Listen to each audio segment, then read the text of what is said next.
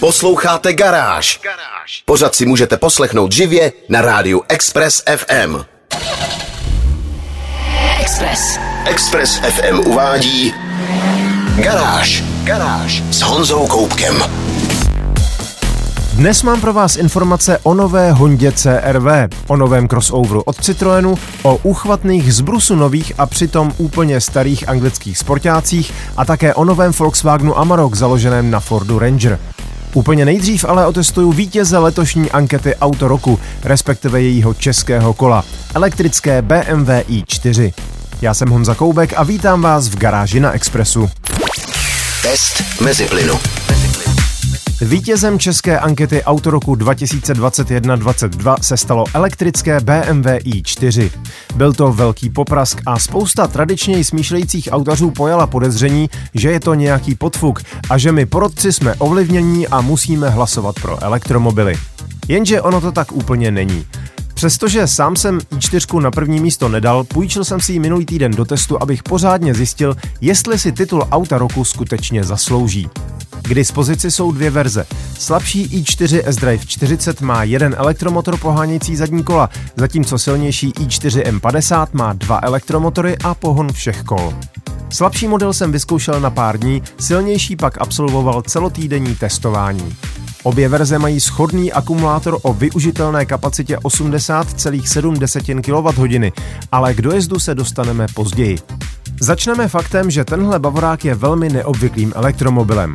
Na rozdíl od současného trendu, který praví, že aby byl elektromobil co nejlepší, musí dostat speciální elektrickou platformu, která využije všechny jeho dostupné výhody, na to jde jinak.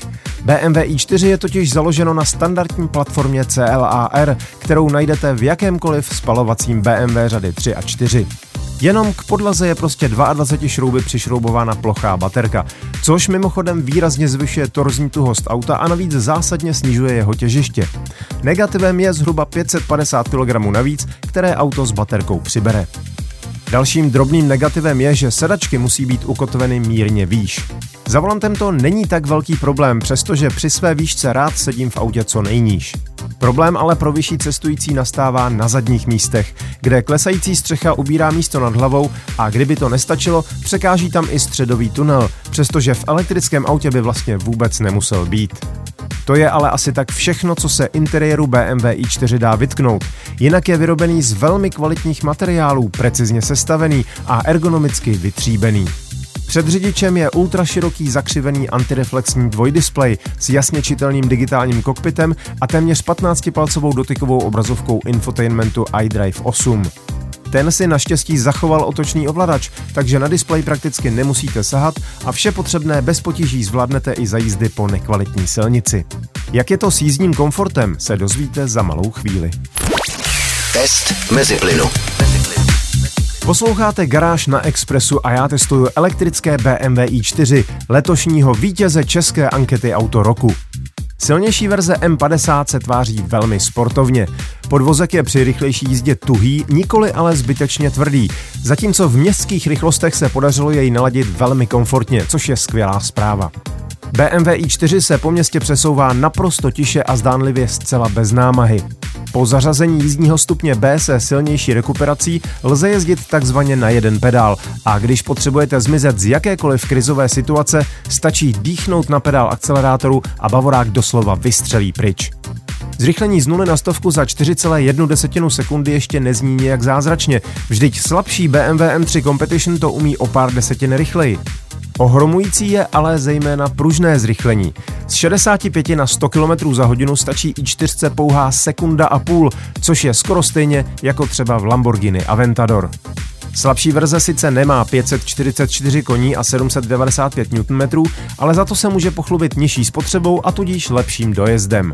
A nedá se říct, že by byla kdo ví jak lenivá. Předjíždění je v ní záležitostí okamžiku. Vydal jsem se s ní na 250 km dlouhou cestu po okreskách i dálnicích, měl jsem naložený kufr i sedačky, nejel jsem ani zdaleka pomalu a na konci cesty mi v baterce zbývala víc než třetina náboje. Tabulkový dojezd až 590 km bych tedy bral s rezervou, ale nějakých 400 km ujedete i velmi dynamickým způsobem a když pojedete rozumně, nebude problém se přiblížit k pětistovkám kilometrů. K dispozici je samozřejmě palubní rychlonabíječka, která zvládne výkon přes 200 kW, takže si na cestě můžete prodloužit dojezd o 160 km za necelých 10 minut. Domácí 11 kW wallbox pak bude zcela vybité auto nabíjet 8,5 hodiny. Nejdůležitější na celém BMW i4 je prostý fakt, že funguje jako naprosto standardní bavorák. Jezdí se s ním zcela stejně jako s kteroukoliv řadou 3 nebo v tomto případě spíš řadou 4 Grand Coupé. Je sice těžší, ale má nižší těžiště a zatáčkovitou okresku projíždí se sebejistotou a vyvážeností, kterou by jí spousta spalovacích aut mohla jen závidět. S výjimkou Porsche Taycan jsem neřídil žádný elektromobil, který by se choval tak přirozeně sportovně. BMW i4 nejenže jezdí skoro jako spalovací auto, ono jezdí skoro jako jedno z nejlepších spalovacích aut na trhu. Jeho celková přitažlivost, každodenní použitelnost a navíc rozumná cenová politika, kdy BMW za slabší verzi chce přibližně stejné peníze jako za srovnatelně silného spalovacího bavoráka, znamenají, že si BMW i4 svůj titul auta roku zaslouží.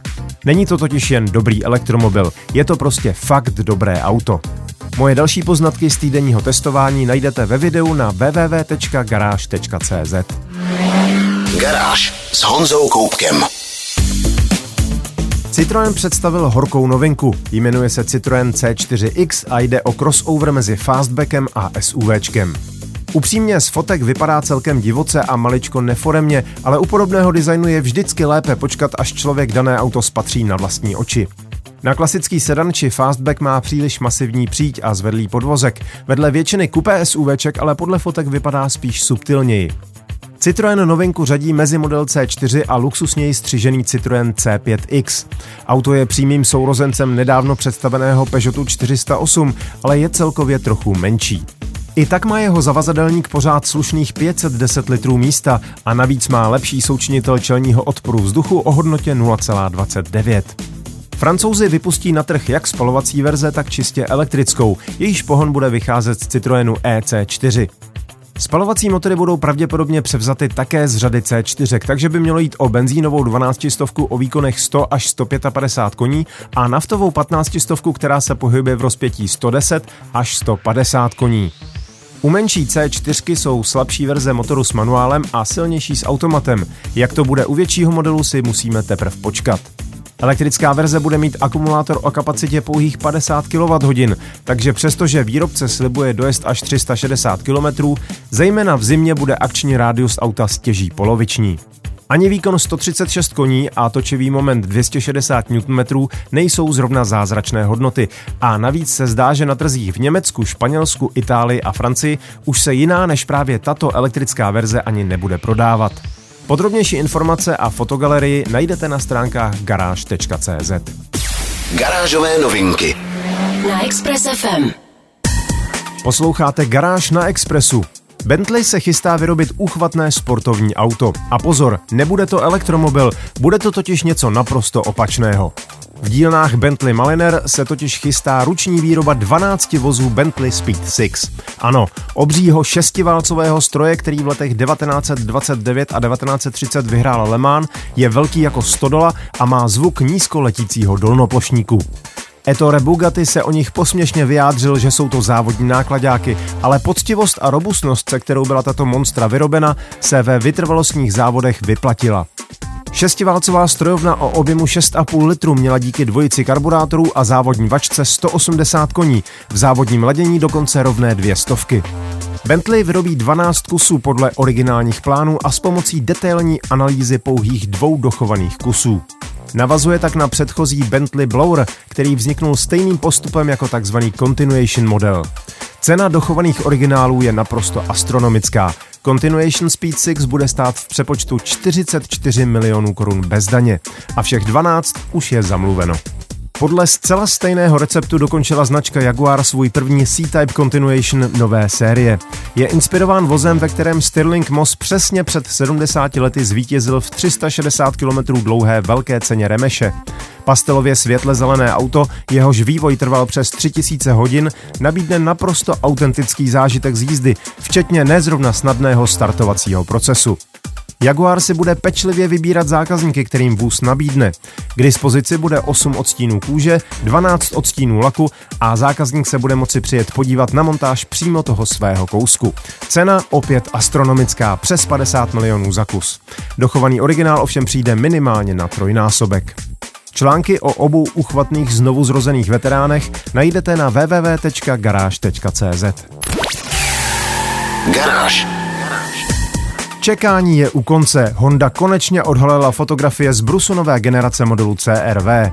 Vlajková loď SUVček japonské značky dospěla, sleduje nejnovější módní trendy, má pozměněné proporce a působí jako výrazně větší auto než dosud. Délka narostla zhruba o 7 cm, rozvor o 4 cm a i když šířka narostla pouze o centimetr, opticky se auto zdá ještě širší. Zmizely složité prolamované plochy, karoserie je víceméně jednoduchá a tak působí mohutněji. Přední sloupky se posunuly o 12 cm vzad, CRV má delší kapotu a víc tak vypadá jako klasické SUV. Příď je modernější s nižšími a širšími světlomety a hranatější maskou. Vzadu najdete výraznější difuzor a nové združené světlomety. Honda CRV bude mít podle výbavy až 19-palcová kola.